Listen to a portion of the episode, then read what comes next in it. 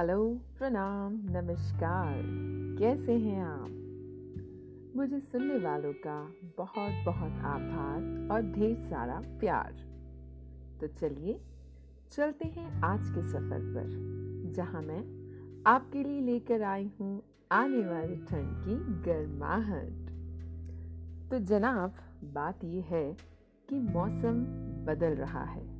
शाम जल्दी हो रही है, रातें लंबी होने वाली है। जी हाँ जल्द ही ठंड दस्तक देने वाली है। ठंड, ये शब्द कहते ही कंबल, रजाई, मूंगफली, गुड़, पराठे ऊनी कपड़े, सरसों का साग, मक्की की रोटी, थोड़ी ठिठुरन, थोड़ी गर्माहट, ये सब अपने आप ही जहन में आ जाता है है ना? सर्दी का संदूक आवाज़ लगाने लगता है। अरे भाई, अब उसे खोलने की बारी जो आ गई है। अब उस संदूक से सबको एक बार फिर से बाहर निकालेंगे, धूप दिखाएँगे और कुछ दिनों के लिए सर्दी का आनंद भी उठाएँगे। तो आज धूप बड़ी अच्छी सी थी। तो हमने सोचा चलो, सर्दी शुरू होने से पहले आज संदूक को भी थोड़ी धूप दिखाई जाए। तो हम चल पड़े, ट्रंक के ताले की चाबी को लिए, गरम कपड़ों और कंबल के दीदार के लिए। महीनों बाद ताले को छुआ तो वो सकपका गया कि अरे, ये अचानक हमारे दर पे कौन आ गया? हमने चाबी घुमाई तो ताले ने टाल मटोल कर दिया खुलने से। तो एहसास हुआ कि हम तो इस ताले की चाबी को भूल ही गए थे। फिर ध्यान से ताले को परखा, ऊपर नीचे से हिसाब लिया। तो समझे, इनकी चाबी तो पीतल की है और नंबर पाँच वाली है। फिर से चाबी के गुच्छे में पाँच नंबर की चाबी को निशाना साध के हम फिर से हाथों को ताले के करीब ले गए और फिर एक बार इस चाबी को घुमाया। तो बस थोड़ी सी कुलबुलाहट के बाद ताले ने हमें रजामंदी दे दी। बस फिर क्या था? थोड़ा धूल झटक कर ऊपर बिछा कपड़ा हटाकर, हमने ट्रंक के ढक्कन को खोल दिया। अलसाए से कंबल रजाई, स्वेटर, जैकेट, शॉल, मफलर, टोपी, मोजे, ये सब गहरी नींद में पड़े हुए थे। अब समझ नहीं आ रहा था कि किसे पहले उठाऊं और कहाँ पर रुक जाऊँ। तो हुआ यूँ कि हमने ऊपर रखी टोपी मफलर की पोटली को उठा के पहले थोड़ा बाजू में रखा। इनके दिन ज़रा बाद में ही आएँगे ना क्योंकि फिर हमने जयपुरी कंबल को उठाया तो पाया वो तो गहरी नींद में आराम फरमा रहे हैं। तो उन्हें बड़े प्यार से उठाया और पलंग के किनारे विराजमान करवाया। फिर आई रजाई की बारी। रजाई मालूम है ना? उत्तर में रह रहे मेरे सभी मित्रों को रजाई के बारे में बताने की ज़रूरत नहीं। सही कहा ना? रुई से भरी हुई जादुई गर्माहट की दवाई है ये। रजाई की गर्माहट, सर्दी की ठंडक, सुबह रजाई से ना निकलने के बहाने, रात में रजाई गले लगाने के फसाने। जी हाँ यही होते हैं ठंडी के दिनों के हमारे इरादे। तो ठंड में जितनी ठिठुरन, उतनी ही रजाई से दोस्ती। तो जी, हमने रजाई को दोनों हाथों से उठाया और पलंग पर फैला दिया। खोलते ही अंदर से दो तीन नाफ्तलिन बॉल्स के छोटे छोटे गोले इधर उधर भागने लगे। अजी हाँ वही जो रजाई और ऊनी कपड़ों को कीड़ों से दूर रखते हैं। बचपन में मुझे नैफ्थलिन बॉल्स की महक ना बड़ी अच्छी लगती थी। हाय बचपन के दिन। ओहो, मैं भी कहाँ बचपन में पहुँच गई। खैर, वापस आते हैं। तो चलिए आगे बढ़ते हैं। फिर निकले कपड़ों के बड़े बड़े बैग स्वेटर शॉल जैकेट ऊनी कुर्ते और ना जाने क्या क्या दिख रहा था। जोश में खरीदे हुए गर्म कपड़ों की दुकान लगी हुई थी इस बैग में। भारत के पूर्वोत्तर भाग में रहने वालों के साथ ये बड़ी भारी समस्या रहती है। गर्म, सर्द दोनों मौसम का अलग अलग ख्याल रखना पड़ता है। गर्मी के अलग कपड़े, सर्दी के अलग। ठंड आए तो गर्मी वालों को समेट कर रख दो और गर्मी आए तो ठंड वालों को ट्रंक में छिपा दो। अजी सोचिए, कपड़ों की तो दुकान लिए रहते हैं हम घरों में। सही में, मज़े हैं एक जैसे मौसम में रहने वालों के। ज़्यादा सामान नहीं खरीदना पड़ता सहेज सहेज कर। खैर तो उस दिन हमारे रजाई, कंबल और गरम ऊनी कपड़े आ पहुँचे छत पर धूप खाने के लिए। तो नींद से हिलाकर हम इन्हें ले आए छत पर फैलाने के लिए।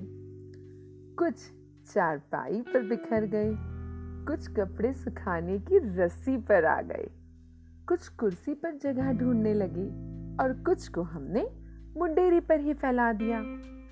तो सारी दोपहर इन कपड़ों, कंबल, रजाई ने करवट बदल बदल कर धूप का आनंद लिया। वो गोवा जाकर सन टैन का आनंद होता है ना? जी हाँ जी हाँ वही, बिल्कुल वैसा।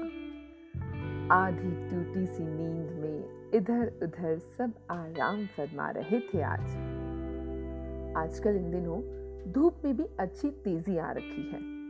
सिकाई और विटामिन डी भरपूर रूप से मिल रहा है। और क्यों ना हो, अभी इस धूप के मज़े ले भी लेने चाहिए, क्योंकि कुछ दिनों बाद कड़कती ठंड में तो इस धूप के दर्शन भी दुर्लभ हो जाते हैं। दिखाई देती है तो बस धुंध, कोहरा, ओस, बादल, गलन और ठिठुरन भरी हवाएँ। तो हमने आज धूप का पूर्ण रूप से सदुपयोग करने का निश्चय किया। हमने दिन भर में खाना इत्यादि खाकर इन्हें भी धूप खिलाई। और आराम से let the sun soak in वाले मोड को ऑन ही रखा। अब आई शाम के चाय की बारी। तो हमने अपनी चाय की प्याली के साथ इन धूप लगे कपड़ों के पास जाकर बैठना तय किया। चाय पीने के बाद एहसास हुआ, शाम ढल रही थी और कपड़ों, कंबलों का अंबार छत पर अभी भी बिखरा पड़ा था। वो तो दुआ थी बादलों की, जो वो नहीं बरसे थे आज, वरना तो हमारी शामत ही आ जाती। तो इंद्रदेव जी, धन्यवाद, जो आप आज जम के नहीं बरसे और हमारे प्यारे ऊनी कपड़ों की लाज रखी। चलिए, ये सब तो ठीक है। अब हम शुरू करते हैं कपड़ों को समेटना। तो जी, हमने शॉल, स्वेटर को अलग किया। मोजे और टोपी को एक पैकेट में भरा, जैकेट्स की तह लगाकर उन्हें भी एक के ऊपर एक सहेज कर रखा। कंबल को भी लपेट दिया, रजाई पर गिलाफ चढ़ाकर उनको भी बंद कर दिया। अब आई सबसे बड़ी समस्या। क्या? नहीं समझे आप? अजी, इस ढेर को ले तो आए, अब रखेंगे कहा? तो जी सारे मेहमान ट्रंक छोड़ के आ तो गए ऊपर के माले पर। लेकिन अब इन्हें छुपाएँगे। आ, आ, मेरा मतलब रखेंगे कहाँ? अजीब पूछिए मत। इस भंडार को रखना आसान नहीं होता बिल्कुल भी। तो लड़ाई शुरू हुई अंदर के सामान के साथ। हमने अलमारी पलंग के अंदर दराज इन सब जगह शुरू किया अभियान। खाली करो का अब ये कोई आसान काम थोड़े था? दो घंटे के परिश्रम के बाद घर के कोने कोने में ऊनी कपड़े और सामान को बिखेर दिया गया। मेरे प्यारे ऊनी दोस्तों, माफ़ी चाहती हूँ। सबको एक दूसरे से जुदा करने की गुस्ताखी मुझे करनी पड़ी। पर क्या करती? इतने महीनों से साथ रह रहे इन सब साथियों को अलग करके निर्दयता के साथ मैंने नई नई जगह पर पहुँचा दिया था। आज तो पक्का बहुत कोस रहे होंगे सब। पहले गहरी नींद से उठाया, फिर कड़कती धूप में स्नान करवाया, सबको उनकी जगह से हिला डुला कर ठूस ठूस कर नए घरों में बिठाया। तो कुछ इस तरह ट्रंक से अलमारी तक का सफ़र एक ही दिन में इन सबने तय कर लिया था। हम भी थक के चूर थे, भारी भारी कंबल पकड़कर। ऊपर से यह सब विरोध में साजिश रच रहे होंगे अलग अलग स्थलों पर उसका तो पूछिए ही मत। जानते हैं बदला कैसे लेंगे? चलिए वो भी बता देते हैं। होगा यूँ कि जिस दिन ठंड बढ़ेगी और हम कपड़ों को पहनने के लिए निकालेंगे तो वो या तो छोटे हो चुके होंगे या कस गए होंगे। मतलब इतना सब करके फिर से हम बाज़ार के चक्कर लगा रहे होंगे।